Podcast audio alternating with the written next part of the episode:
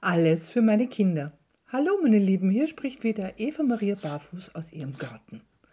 Mutig wie ich bin, stelle ich mich heute einem ganz besonderen Thema, dem Widerspruch Aufopferung und Respekt, Wertschätzung und alles tun für die Kinder.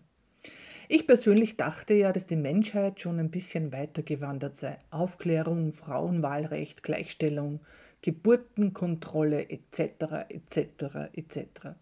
Doch kürzlich ließ mich eine Diskussion auf einer sozialen Plattform aufhorchen.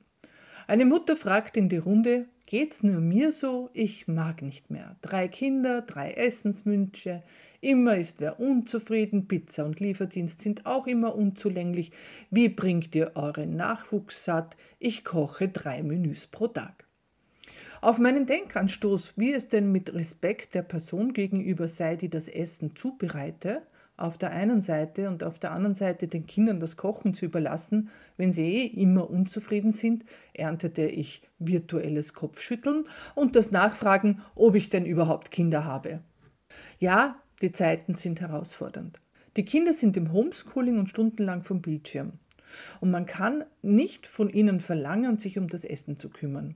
Aber von mir als Mama schon.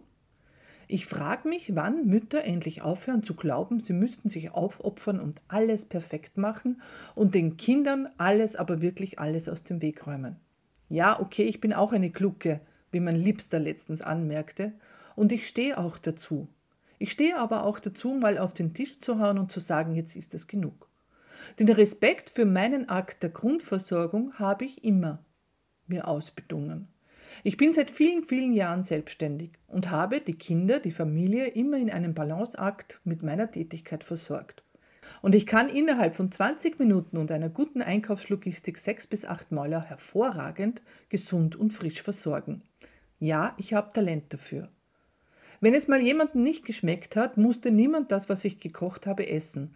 Aber zumindest kosten und danke, es schmeckt mir nicht oder ich mag einfach keine Polenta zu sagen, kann ich auch von einem zehnjährigen Kind verlangen.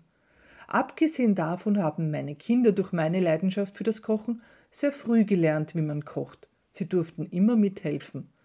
Und jetzt das Argument zu bringen, ja, aber die Küche schaut danach aus und ich habe die doppelte Arbeit, sind wir wieder bei der Aufgabe von Eltern.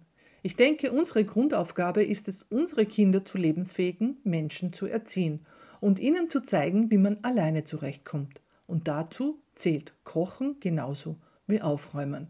Also bitte, liebe Mütter, und da bin ich wirklich hauptsächlich mal bei den Müttern, lasst eure Kinder kochen und aufräumen.